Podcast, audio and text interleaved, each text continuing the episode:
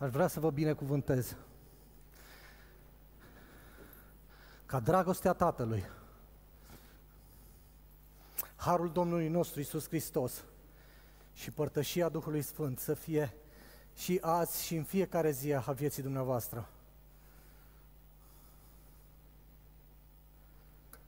Capitolul 6 din Iosua, așa cum a zis și Dani, suntem într-o călătorie prin Iosua, cărți vechi la timpuri noi, nimic nou sub soare.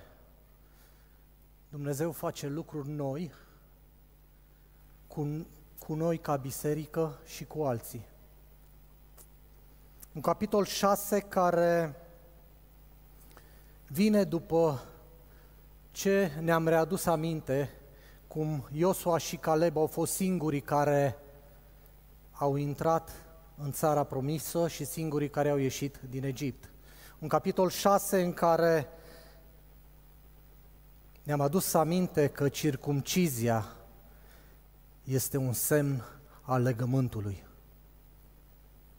Și nu este un semn în carne, ci e un semn în inimă. Un legământ pe care Dumnezeu l-a pecetluit pentru noi cu sângele Lui.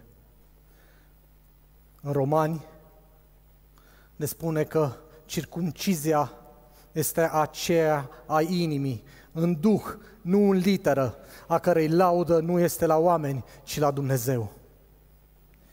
Legământul meu cu Dumnezeu nu e cât de mare am eu capul. Legământul meu cu Dumnezeu e faptul că El m-a iubit mai întâi și a mers până la capăt. E totul datorită Lui. Un Iosua în care ne-am amintit că odată cu încetarea manei, cam trebuie să începem să ne aprovizionăm singuri și să fim o binecuvântare pentru alții. O încetare a manei pe care eu o văd în mijlocul nostru. Frați și surori, noi am trecut Iordanul. An de zile An de zile în biserica asta am primit lucruri și am fost ajutați. Avem mai bine de un an de zile de când Dumnezeu găzduiește ucrainienii aici și când toată povestea a început, a început ca fiecare poveste pe care Dumnezeu o face, cu conturile zero. Avem un semn al manei, cu duminică de o dată pe lună, ultima duminică din lună în care putem să oferim masă pentru oameni. Și un semn al sărbătorii. Hristos a zis să sărbătoriți Paștele, să-L sărbătoriți. Eu mesele astea de ultima, din data de 26 de luna asta, mă gândesc la ea ca o sărbătoare înaintea lui Hristos. Datorită lui Hristos, datorită legământului Lui, noi stăm aici împreună. Probabil cu 99% dintre voi n-aș fi avut nici cea mai mică legătură dacă Hristos nu era. Ce ne adună împreună, ce ne ține împreună, e Hristos.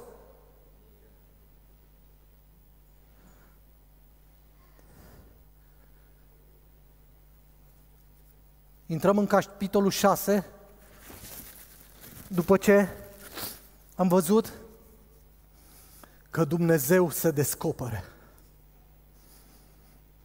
Dumnezeu este un ostaș viteaz. O puteți numi cum vreți. Cristofanie, teofanie, Dumnezeu s-a arătat. Iosuva l-a întrebat, ești cu, nou, cu noi sau cu ei? Și le-a zis, nu. Eu sunt cel ce sunt. Locul acesta pe care stăm e un loc sfânt.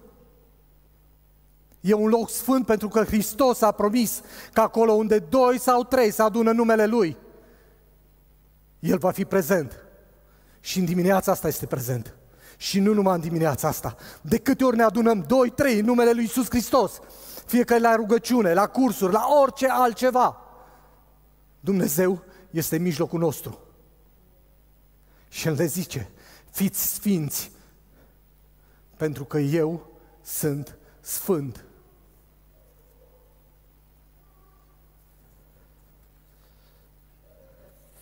O să vreau să citesc din capitolul 6. Asta o să pot face numai cu harul Domnului, cu cititul ăsta, dar ne descurcăm, cred că, de la versetul 14 până la versetul 20.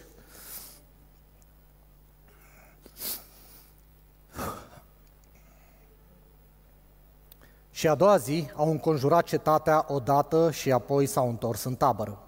Au făcut așa timp de șase zile. Și în ziua a șaptea s-au de- deșteptat în zorul zilei și au înconjurat cetatea în același fapt, fel de șapte ori.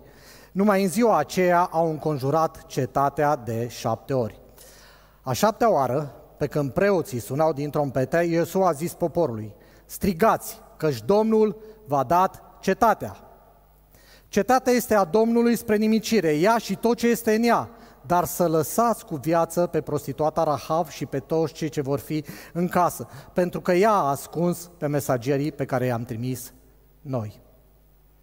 Dar voi să vă păziți de lucrurile date spre nimicire, ca să nu vă puneți sub blestem. Dacă veți lua ceva din lucrurile date spre nimicire și vă, uh, nimicire și vă faceți din tabăra lui Israel un blestem și o nenorocire. Dar tot argintul și aurul, vasele de aramă și de fier să fie închinate Domnului, ele să intre în visteria Domnului. Poporul a strigat și proții au sunat din trompete. Când au auzit poporul sunetul trompetei, a început să strige cu putere și zidul s-a prăbușit și poporul s-a urcat în cetate, fiecare drept înaintea lui. Au cucerit cetatea. Doamne, vreau să-ți mulțumesc că Tu ești Cel ce porți bătăliile. Doamne, îți mulțumesc că Tu ești un războinic puternic. Și, Doamne, vreau să-ți mulțumesc în dimineața asta că Tu dărâmi zidurile Ierihonului nostru. În numele Lui Hristos m-am rugat. Amin.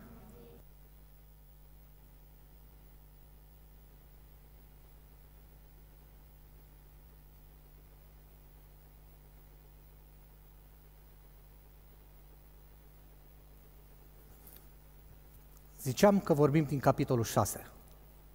V-aș invita să facem împreună o călătorie în mod telepatic. Ne teleportăm, nu telepatic, mă scuzați, ne teleportăm. Ne teleportăm de aici și ne ducem cu vreo 4.000 de ani în urmă.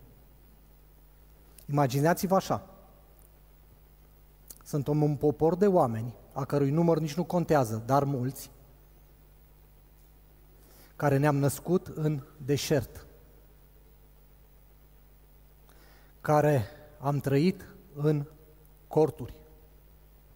Deci m-am născut în deșert, am trăit în corturi și toți cei care cunoscuse civilizația, adică toți cei care ieșise din Egipt, murise, cu excepția la doi.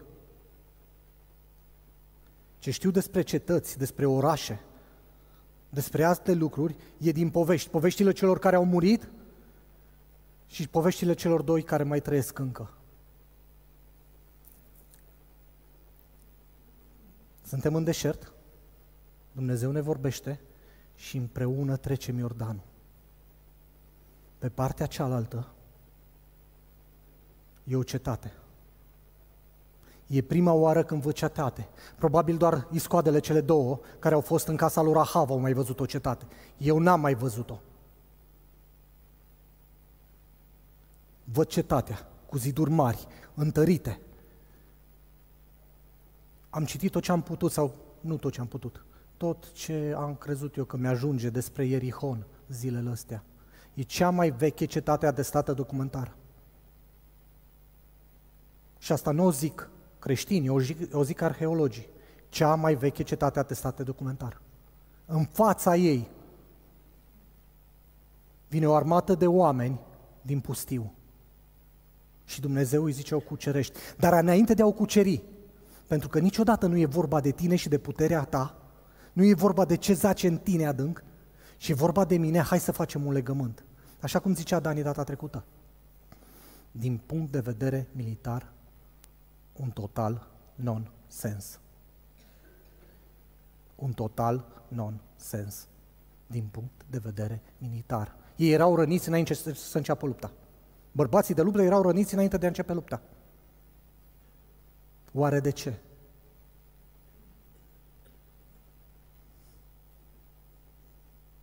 Pentru că orice ar fi în trupul nostru, nu-i vorba de noi, nu-i vorba de mușchii mei. E vorba de puterea lui Dumnezeu, de legământul lui cu mine, care e mai important ca orice altceva. Legământul lui Hristos cu ei a fost mai important decât Ierihonul. Și Dumnezeu le-a arătat, oricât de mare ar fi dușmanii voștri în fața voastră, nici nu contează. Eu fac legământ cu voi aici și nimeni și nimic nu se atinge de voi niciodată.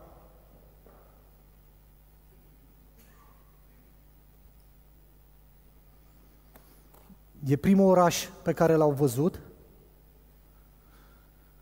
și nu, știți cum, nu știu cum sunteți voi, dar eu mă gândeam așa în capul meu. Mă trăiesc 40 de ani în deșert. Ce arme puteau să aibă ăia? Ce arme puteau să aibă? Toiege, băte, habar n-am prăștii. David mult mai târziu se bătea cu praștia. Câte săbii puteau să aibă ei?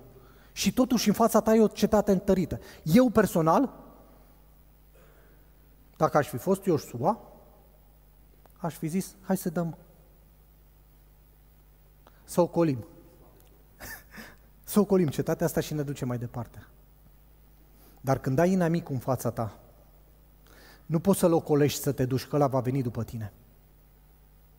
Oricare ar fi inamicul. În Coritene zice că tot ce găsim, tot ce găsim în Cuvântul lui Dumnezeu, toate istoriile din Cuvântul lui Dumnezeu s-au întâmplat ca noi să învățăm lucruri. Din cucerirea cetății Ierihon, noi putem învăța lucruri care țin de viața noastră. Nu pot să văd lucrul ăsta decât ca o alegorie cu viața de creștin. Fiecare din noi avem Ierihonul nostru. Fiecare din noi avem un zid care mai trebuie dărâmat. Nu știu care e, tu îl știi. Eu la mine îl știu, dar mi-ar fi jenă să-l zic cu gura mare. Și nu e singurul, cred că are mai multe ziduri acolo. Dar poate fi fumatul, poate fi alcoolul, poate fi pornografia, dependența de tehnologie, mândria, habar n-am ce. Poate fi absolut orice. Rușinea de a da Evanghelia mai departe. Curajul de a sta ferm și drept într-o societate politică corect. Cura, frica de a afla colegii mei de muncă sau colegii mei de școală că eu sunt pocăit. Zidurile Ierihonului pot fi orice și aș vrea în dimineața asta să le luăm ca o alegorie la viața creștină.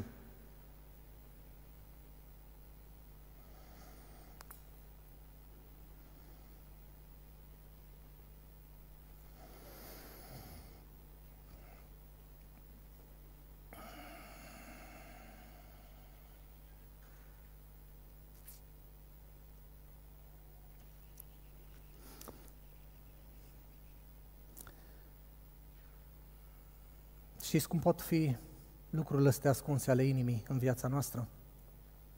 Mă gândeam azi dimineață la o imagine și uh, Adi a glumit zilele astea cu mine, urcând scările m-a prins așa de umăr sau de haină. Vi s-a întâmplat cineva, vreodată să vă ține așa cineva când urcați și încep să urci tot mai greu și îți vine să te oprești la un moment dat, că e foarte dificil să o faci. Așa mă gândesc că poate fi Ierihon în viața noastră ca un lucru agățat de haina noastră, care mă îngreunează la urcat scările și devin din ce în ce mai greu și te întorci spre și zici, bă, du-te, lasă-mă în pace, că nu mai ajung la etaj.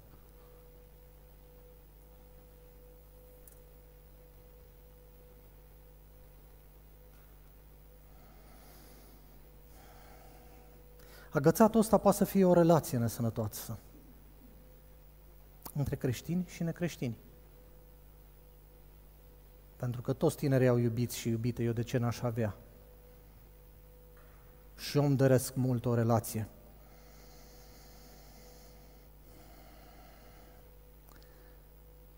Ierihonul ăsta poate să fie lipsa de motivare.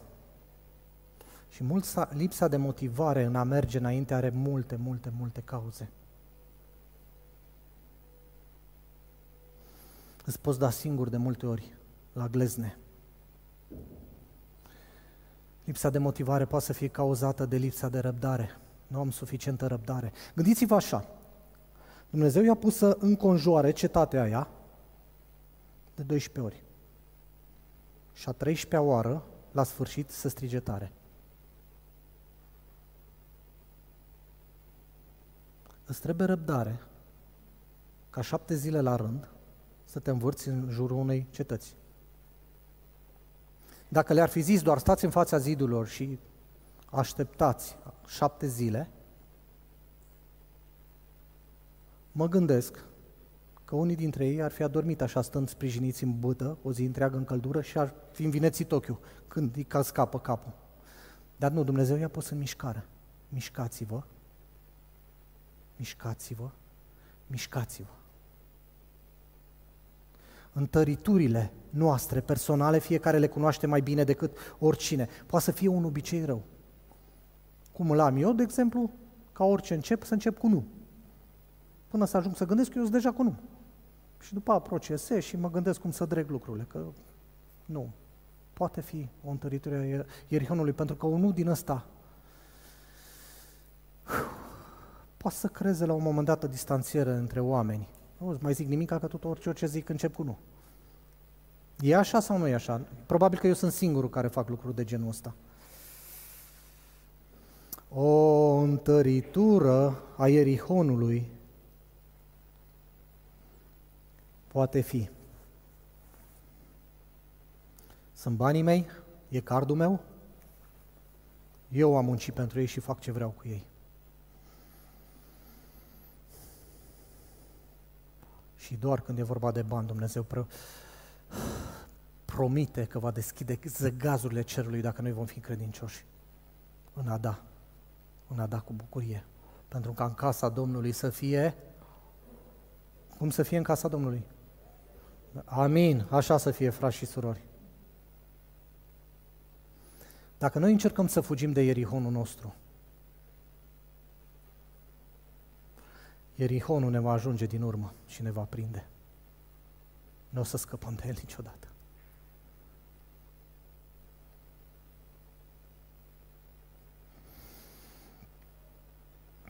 Geneza 4 cu 7. Păcatul stă și așteaptă la ușă. Dorința lui se ține după tine, dar tu să stăpânești peste el.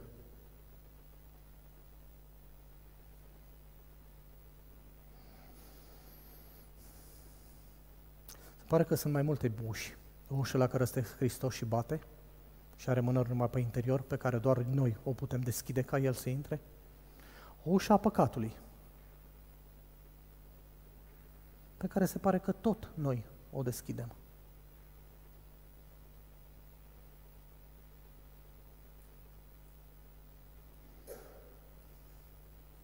Un atac asupra Ierihonului care urmează unor lucruri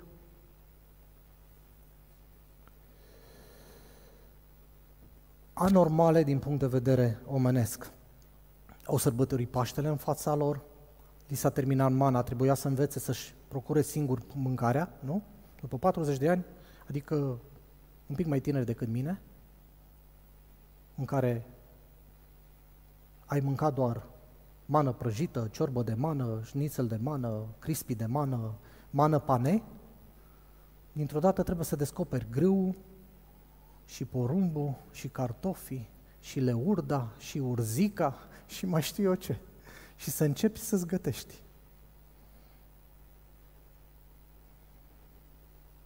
O așezare în fața Ierihonului după ce îl vezi pe Dumnezeu în mod personal și îți vorbește. Dimineața asta a fost o postare a noastră în fața zidurilor Ierihonului. Am auzit cuvinte de la Dumnezeu care sunt pentru mine și care sunt pentru unii dintre voi, care au legătură cu dărâmarea zidurilor. E primul lucru. Dumnezeu îți vorbește. Face un legământ cu tine și îți vorbește.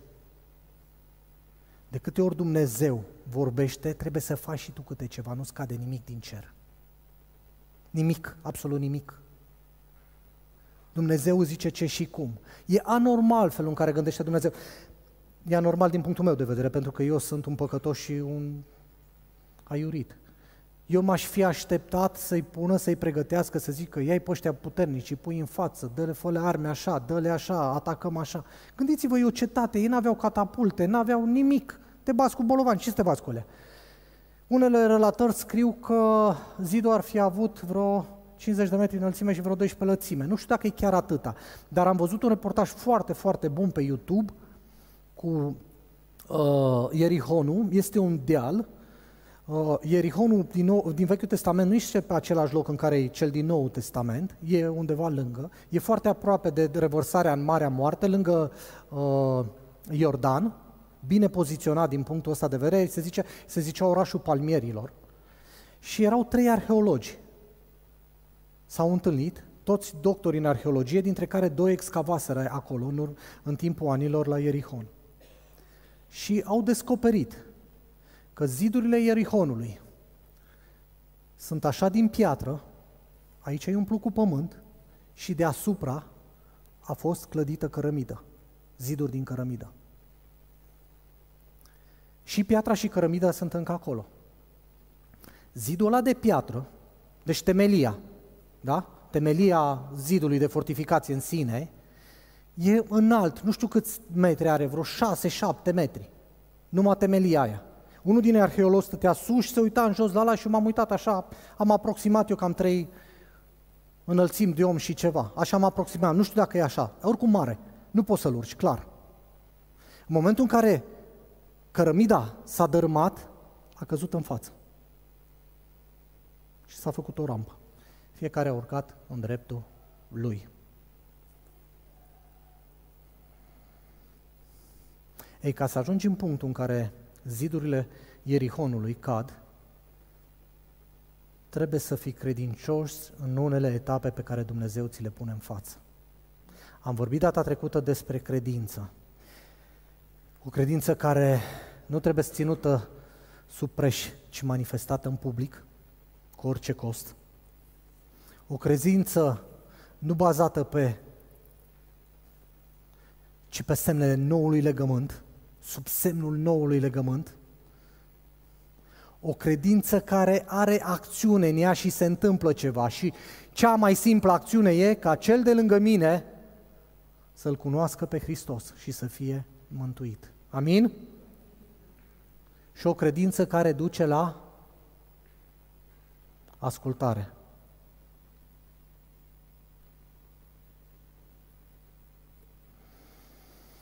Felul în care Dumnezeu organizează lucrurile nu e tipic în nimic.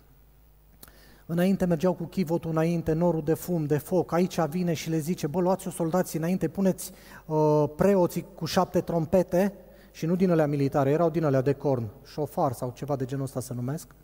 Deci nu de alea militare, cei care ați făcut armata sau care ați văzut filme, nu sună trompetă militară, sună așa, mai lung, mai gros, mai profund un pic. Și după el chivotul legământului și după restul poporului. Ei, restul poporului. Ce înseamnă restul poporului? Adică femei, copii, bărbați, care nu sunt apți bătrâni, poate, sau nu sabți de luptă, pe lângă că nu avem un echipament militar corespunzător, mai avem și o așezare din asta strategică ciudată.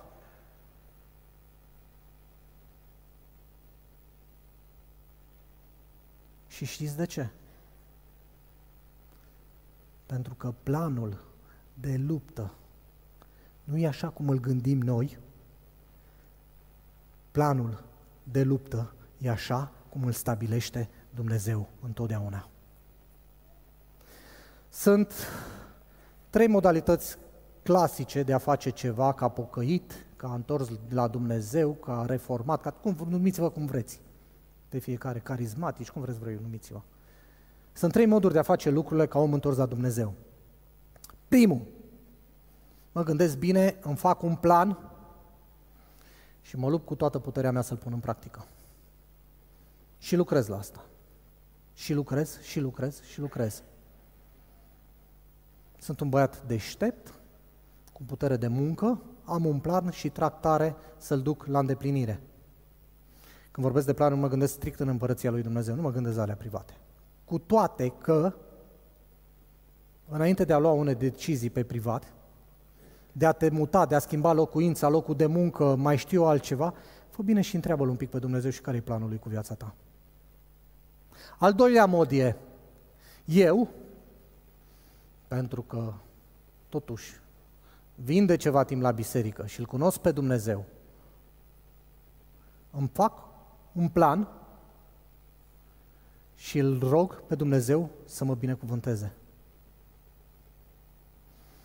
Doamne, vreau să mă mut la Caracal, vreau să plantez o biserică, vreau să dreg, vreau să fac și mă rog și mă rog și îl rog pe Dumnezeu să mă binecuvânteze. Și stau pe genunchi și postesc și mă dau de-a dura și mă duc la echipări de tot felul și citesc mult și fac tot felul de lucruri. Sau al treilea mod, în care mi-aș dori să mă regăsesc eu în viața mea, adică să mă mut de la pomul cunoștinței, să mă mut în pomul vieții, să mă ancorez stare acolo, e modul în care Dumnezeu face un plan și eu mă țin de el. Deci, repet, Dumnezeu face un plan și eu mă țin de el. În cazul lor, la sfârșitul capitolului 5, Hristos a arătat,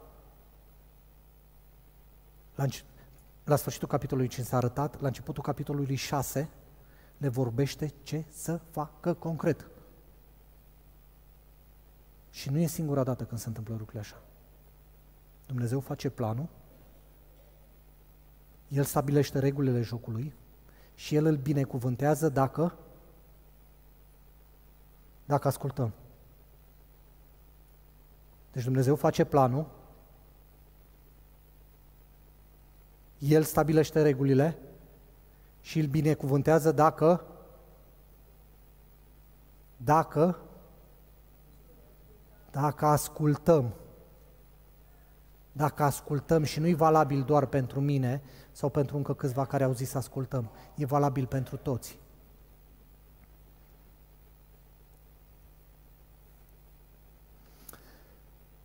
Mă întreba zilele trecute un prieten ce părere am de datul de pomană la săraci. Și am zis experiența mea și la ce concluzie am ajuns eu personal legat de lucrul ăsta. De mult mi se spunea, din păcate în biserică, bă, dăm, dar nu dăm așa la oricine, trebuie să analizăm situația. Păi te dai lui ăla 5 lei, 10 lei, ăla se duce și de băut, joacă la păcănele, nu, trebuie să fii un pic cu cap. Fă lucrurile ca să aducă un pic de plus valoare în viața lui. Și am luat-o de bună și am făcut ca atare. Până într-o zi în care era un cerșetor lângă mine, eu mă gândeam că a ajuns în halul ăla pentru că e un bețiv alcoolist notoriu și de ce să-i dau bani că îi alimentez păcatul. Și atunci Dumnezeu m-a cercetat tare și vă zic cum am văzut eu lucrurile și cum le văd și în continuare.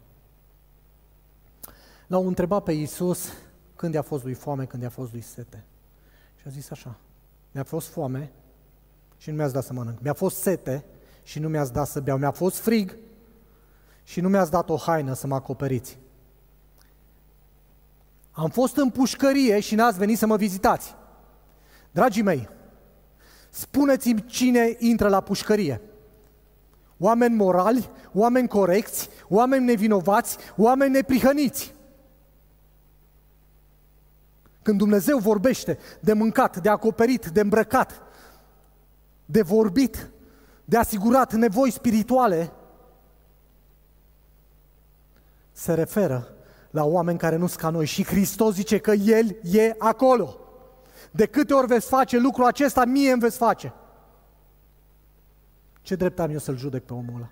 Nu l-am auzit pe Hristos când bătrânica a aruncat doi bani să zică a, a. Nu l-am auzit pe Hristos să aducă o judecată când a întrebat, Doamne, pentru ce a fost omul ăsta așa? Pentru că a păcătuit el sau neamurile lui sau așa? Nu, nu, nu, nu. E doar ca Dumnezeu să se glorifice. Alo, alo, la ce vă uitați? Sunteți judecători, judecător e Dumnezeu, le zice. Doar eu sunt judecător, nu voi. Și asta e ascultare. Mi-aduc aminte, cred că Ludovic al XIV-lea a fost, nu știu sigur, oricum. În calitatea lui de rege, pentru că din când în când, în strălucirea lui mare, vrea să mai coboară printre muritorii de rând, s-a dus la o închisoare. Știți cum erau închisorile în perioada aceea, evului mediu? Adică chiar se făcea închisoare. Nu era cu regim liber, semi-deschis, deschis. Aveau televizoare, canapele de piele, magazin și carduri cu care să-ți cumperi de acolo. Nu era așa. Pe vremea aia, când intrai în pușcărie, te băga într-o cameră rece, neîncălzită clar, fără geamuri, cu zăbrele, poate te îmbrăca și în zeghe, haina aia dungată, și ca să-ți fie și mai bine, îți spunea ori picioarele în butuș, cum i-a pus Pavel, ori niște ghiulele de picior, ori de mâini te legau cu lanțuri. Și Marele Ludovic se duce și face o vizită la Ogne. Poți da seama, forfătă mare, vine regele aici, s-au străduit să-i facă pe plac și el a zis, nu vreau să vorbesc cu deținuții. A mers cu tot alaiul după el, s-a oprit la primul, Băi, tu de ce ești aici? Țir. Nu eu, nu a fost vina mea. Mă jur. Ăla m-a determinat să fac. A plecat de lângă el, s-a dus la următorul. Tu de ce ești aici? Am furat, dar nu e vina mea. Foamea m-a determinat să o fac. S-a dus la următorul. L-am omorât pe unul, dar nu e vina mea. Ăla a început scandalul și m-am bătut și a ajuns la un moment dat. Era unul, prins în lanțuri, nespălat, murdar, nemâncat de mult, cu capul în jos. Și l-a întrebat pe tine, tu de ce ai ajuns aici? Dați seama, toată lumea spera că dacă e acolo poate au reclemență și eliberează pe cineva. Și au încercat tot ce au putut ei mai bine. Și el a zis, Sir, eu merit să fiu aici. Sunt un criminal ordinar. Am intrat noaptea peste oameni în casă ca să-i jefuiesc și am omorât. Am fost prins și merit sentința. Și Ludovic a zis, veniți repede și eliberați-l pe ăsta. Închisoarea asta e plină de oameni vinovați. N-aș vrea ca ticălosul ăsta să influențeze negativ pe toți.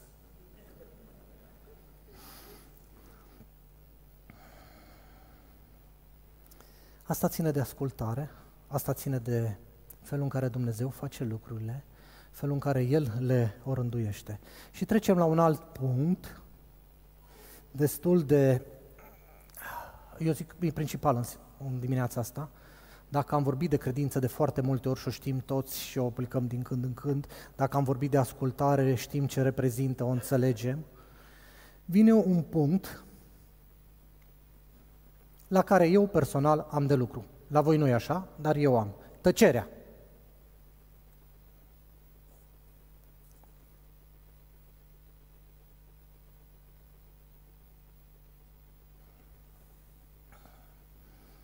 Dumnezeu le cere să înconjoare cetatea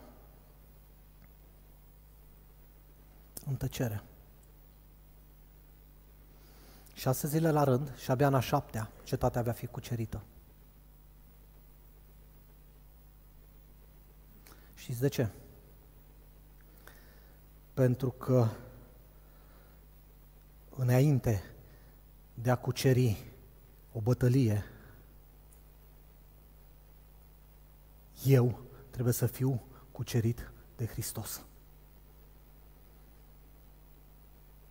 Le cere să stea în tăcere, pentru că înainte de a cuceri o bătălie, eu trebuie să stau și să fiu cucerit de Hristos. Cum? Păi ne teleportăm iară 4.000 de ani în spate, cetatea aia mare, eu cu armele mele, oricare ar fi, sigur n-au avut catapulte, n-au avut nimic de asediu pe cetate. Și Dumnezeu zice, pentru că tot El e Cel care băgase groaza în toți locuitorii Ierihomului și ăia stăteau de frică, stăteau închiși în casă. Punct. Nu că ăștia ar fi fost grozavi. Și Dumnezeu zice, băi, vă apucați, dar în tăcere. În tăcere. În afară de sunetul trompetei, să nu vă deschideți niciunul gura, să vă învârtiți în jurul cetății. Nu imaginați-vă așa, suntem în jurul cetății, are zidurile și de-ar fi cât clădirea noastră de înaltă. Și mă învârt. Și mă uit la ea. Și am praștia. Și sabia poate să fie, și scut, și coif, și ce mai vreți.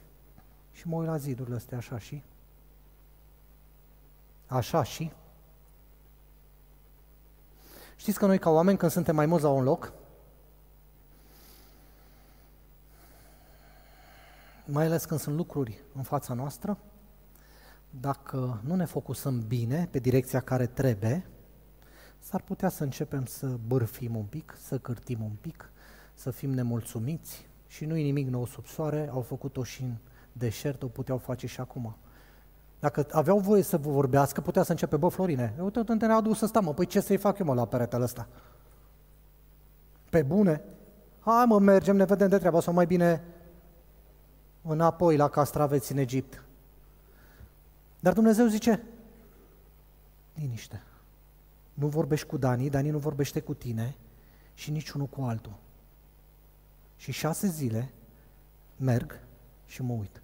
Merg și mă uit. Și e nevoie de timp și de tăcere. Ca ce crezi tu că e putere în tine să fie zdrobit și să fii conștient că doar Dumnezeu e Cel ce aduce victoria. Șase zile s-a uitat la zidurile alea. Șase zile. Și în a șaptea, de șase ori. Mi-am intitulat predica de 13 ori cu credința. Intenționat. Pentru că 13, 13, poate să fie un număr cu ghinion. Sau un număr norocos, depinde pe ce parte a zidului ești. Depinde de tine. Mie îmi place umorul lui Dumnezeu. Nu are umor? Înconjoară cetatea de 13 ori, atunci se dărâmă de 12 ori. De 12 ori. Câte seminții sunt, câte apostoli, știți, câte triburi. De 12 ori în tăcere și a 13 ore zice Dumnezeu, ok, ați înțeles ce a trebuit să înțelegeți? Acum e rândul meu. Și eu acționez în momentul în care tu ești ascultător și credincios.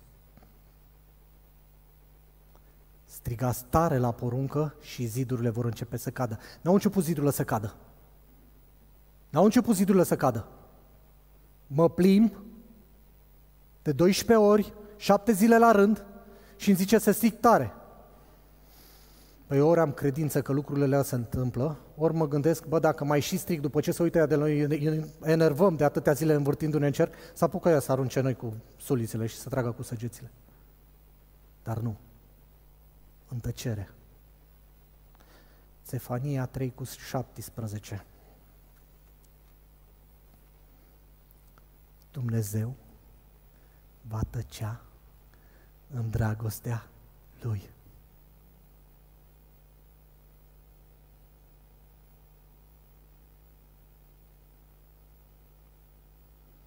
Dumnezeu va tăcea în dragostea Lui.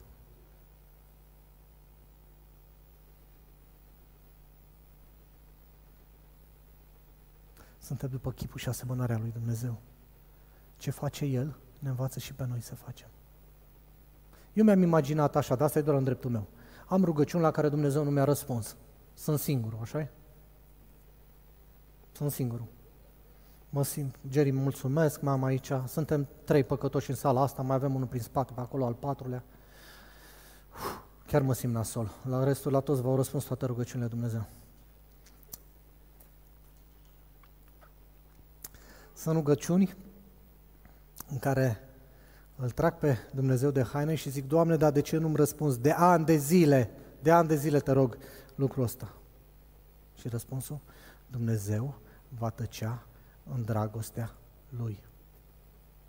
Eu m-am gândit la mine că probabil mă rog așa niște prostii mari, încât Dumnezeu zice, ce să-i zic, lasă-l așa, o să-și dea el seama la un moment dat.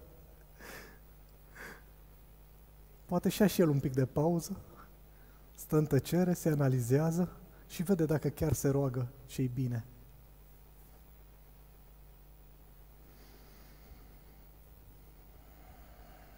E greu să înveți să taci. nu e așa? Cei care aveți copii mici, vreo doi ani de zile vă chinuiți cu ei să-i învățați să vorbească. și după aia, o viață să tacă. Mai taci mă că mă doare capul, nu mai vorbi atâta. E așa sau nu e așa? Nu e așa.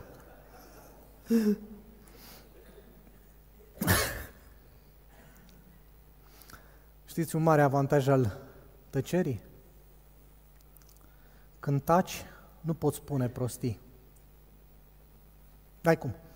Dacă mă învârt în jurul Ierihonului, în tăcere, N-am timp să-mi deschid gura, nu pot să deschid gura și să zic tâmpenii, băi, e prea mare, e prea gros, prea înalt, prea mulți pe el înarmați, eu sunt prea mic, prea prăpădit, toiagul ăsta nu mi-ajută la nimic. Să zice că tăcerea e de aur. Dumnezeu va tăcea în dragostea Lui.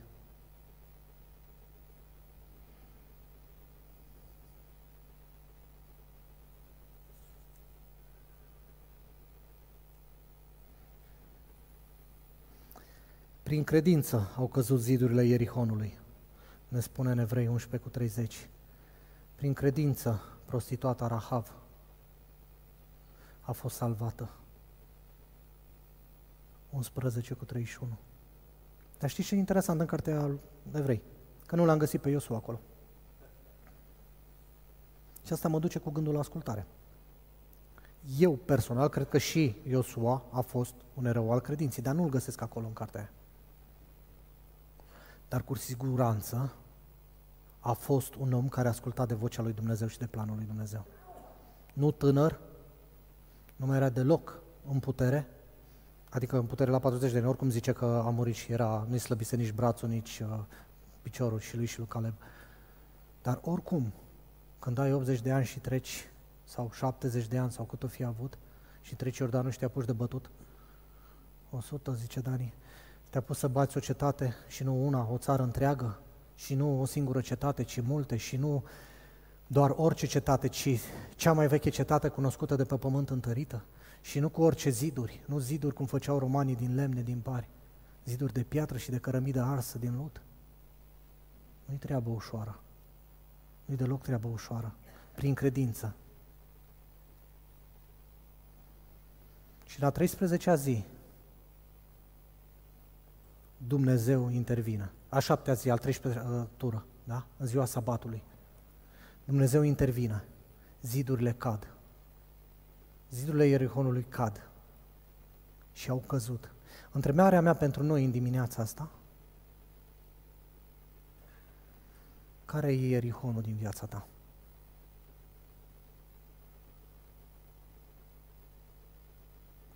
Care e Ierihonul din viața ta? Care e Ierihonul din viața voastră? Care e Ierihonul din viața mea? Unde trebuie să stau în tăcere înaintea lui Dumnezeu? A zis tu atunci când te rogi, du-te în cămăruța ta. Nu fă ca alții care se duc în public, în piețe și țipă să-i vadă lumea. Atunci când postești, unge părul cu de lemn, spală-ți fața, ca nimeni să nu vadă lucrul ăsta, ci doar Dumnezeu care e nascuns îți va răsplăti. Care e Ierihonul din viețile noastre? Care e Ierihonul din centru creștin Brașov? Dumnezeu ne-a pus pietre de aducere aminte, clădirea, am trecut Iordanul împreună. Suntem circumciși și vor mai fi mulți, mulți circumciși, adică mulți vor face legământ cu Dumnezeu. Dar fiecare petec de pământ din Brașov și din țara asta, Dumnezeu ni le-a dat moștenire în momentul în care talpa piciorului nostru va călca acolo. Nu mai devreme. Nu mai devreme.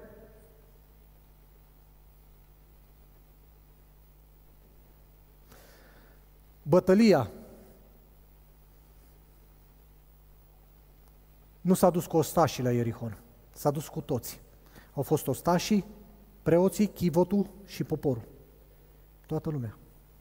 Bătălia pentru Brașov, pentru România, nu e a prezbiterilor, nu e a liderilor din biserică, e a noastră a tuturor. Sculați-vă, ungeți-vă părul cu un de lemn, spălați-vă fața, încuiați-vă în cămăruța voastră și în tăcere. Uitați-vă la zidurile Ierihonului. Necredința tot timpul ne va zice cât de mari sunt zidurile, cât de mare e inamicul nostru. Credința întotdeauna ne va zice cât de mare e Dumnezeu. Întotdeauna ne va zice cât de mare e Dumnezeu.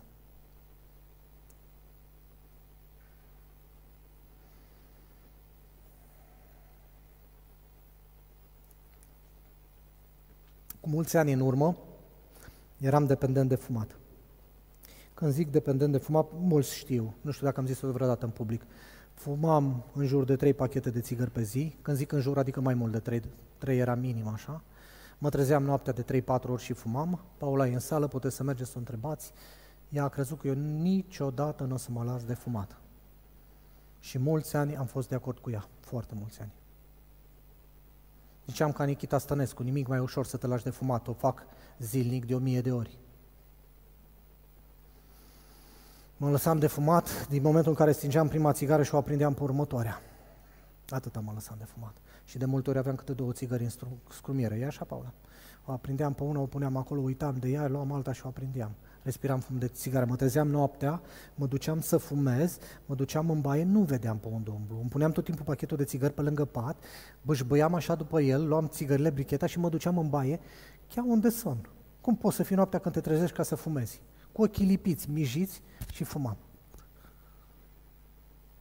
Asta ca să nu afum casa, nu cred că casa mea nu era fumată și nu mirosea ca o fumătărie de slănină, pentru că fumam în casă, nu fumam în altă parte. Dar oricum. Și ani de zile, pentru mine a fost un mare Ierihon. Într-o zi, după ce m-am întors a doua oară de la, la Dumnezeu, ne întâlneam pe lungă, era în mașină, țin minte și acum, a fost printre puținele dăți în care eu am ieșit din casă fără trei pachete de țigări în buzunar. Am ieșit cu țigările care îmi răsmăsese în pachetul ăla, fumam de obicei camel galben. Atunci aveam elem, habar n-am nu știu de ce, nu mi-aduc aminte de ce am cumpărat elem, mai aveam două țigări în pachet. Total anormal. Oricum, tragi de tine că mergi la biserică, ha? nu te-a pus să fumezi în față. Mi-am aprins țigare, eram în mașină, am tras un fum sau două din ea și am zis, Doamne, eu nu pot să mă las de fumat. Nu pot. O fac zilnic, de o mie de ori. Dar revin, revin, revin. Dacă tu nu mă scapi, eu nu o să mă las niciodată de țigări. Și am luat țigarea aia și am aruncat-o pe geamul de la mașină în timp ce mergeam, ca un bun creștin păcăto- pocăit care pune gunoi la gunoi. Și din momentul ăla, n-am mai pus niciodată țigări în, în gură. Și nu pentru că am făcut eu ceva special. A fost un moment în care pur și simplu am capitulat. Și am zis, Doamne, până aici. Doamne, până aici, am încercat. Am încercat cu bomboane, cu țigări mentolate, cu să lărăresc, să nu știu ce, să schimb prieteni. Nu merge, nu merge până aici. Și eu vreau să fiu cu tine și vreau, vreau să fiu așa amestecat, ca un ghiveș din alea cu de toate. Și Dumnezeu m-a eliberat. Pentru mine personal atunci au căzut ziduri ale Ierihonului. Nu știu care e zidul tău personal în dimineața asta. Dar spun cu cea mai mare convingere. În momentul în care capitulezi în fața lui Dumnezeu, Dumnezeu e Cel care le dărâmă. În momentul în care vei capitula, înaintea lui Dumnezeu, în momentul în care ți închizi gura și zici, Doamne, până aici, eu nu mai pot.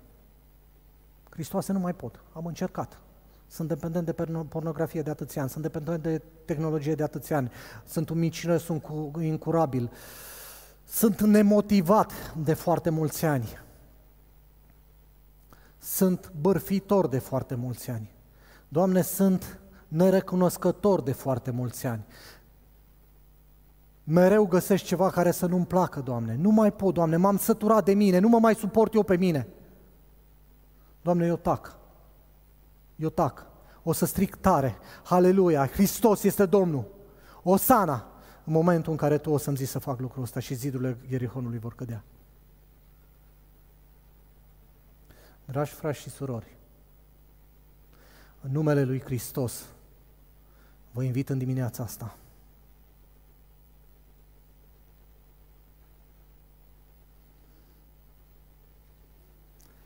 să venim înaintea lui Dumnezeu,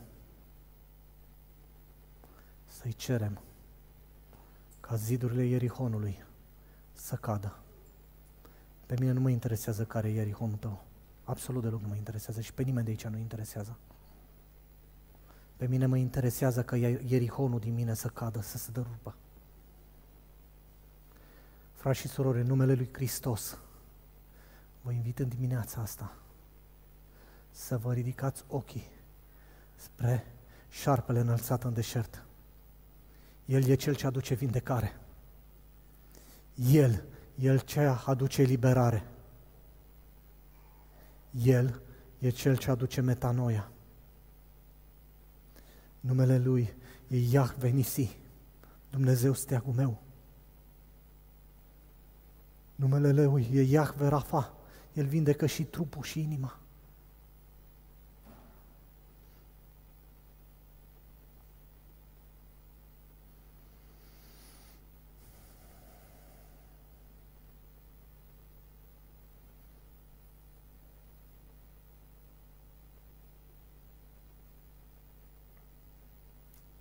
Există o poveste și echipa de lauda poate să vină pe scenă, să ne apropiem de încheiere. Dar azi aș vrea să încheiem ca și fi și fiice de Dumnezeu, pregătiți de luptă, ca o stașa lui Hristos, gata să venim și să ne predăm înaintea lui Dumnezeu și să lăsăm pe El să rupă zidurile Ierihonului. De aceea o să fac o chemare la sfârșit și va juga mult de tot, mult de tot. Să lăsați mândria deoparte, să lăsați rușinea deoparte. Și dacă e vreun zid al Ierihonului în viața ta, dacă e vreo neputință fizică, o boală fizică, el e șarpele înălțat. Chiar dacă te-a mușcat șarpele, te uiți la el și te vindecă. Dacă e orice întăritură în viața ta în care vrei să scapi, o să vă invităm să veniți în față o să ne rugăm pentru voi, o să vă ungem cu, Dumne- cu un de lemn. Și Dumnezeu e Cel care va duce lupta. El e un ostaș puternic, un soldat viteaz. Dragii mei, există o poveste. Ficțiune. Dar vă aș ruga să vă gândiți bine la ce vă zic acum.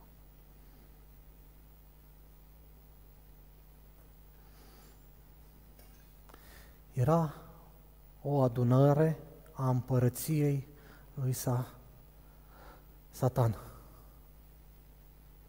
Era o adunare a împărăției lui Satan. El i-a chemat la ședință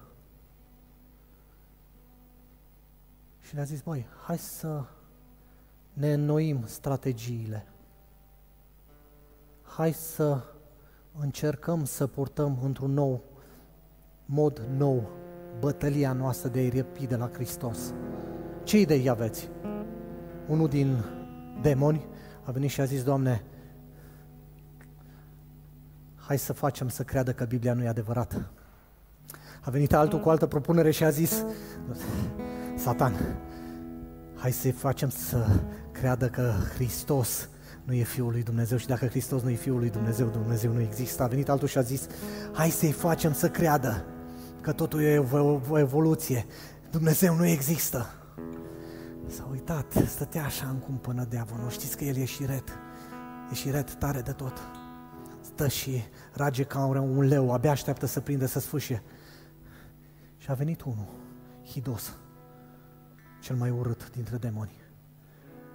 Și a zis, Doamne, am o altă idee. Hai să-i facem să creadă că Biblia e adevărată.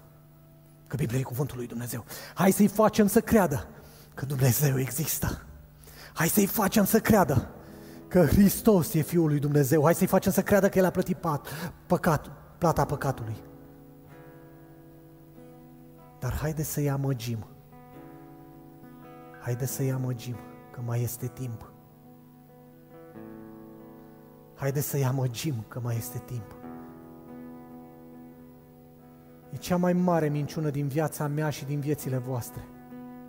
Nu azi de mâine mă apuc de slăbit, nu azi de mâine mă apuc de postit, nu azi de mâine îmi iau timp pentru cititul Bibliei, nu azi de mâine o să stau în cămăruța mea cu Dumnezeu de la 1 ianuarie. Abia aștept perioada de post de la sfârșitul anului sau de la începutul anului, nu azi de mâine. Și ceea ce nu avem, frați și surori, e timpul. Atârnăm de un fir firav în mâinile unui Dumnezeu care poate fi și mânios. Astăzi, astăzi e ziua eliberării, azi e ziua salvării. Nu mâine, nu mai târziu după masă, acum și aici. Acum și aici. Hristos, Hristos dărâmă zidurile Ierihonului.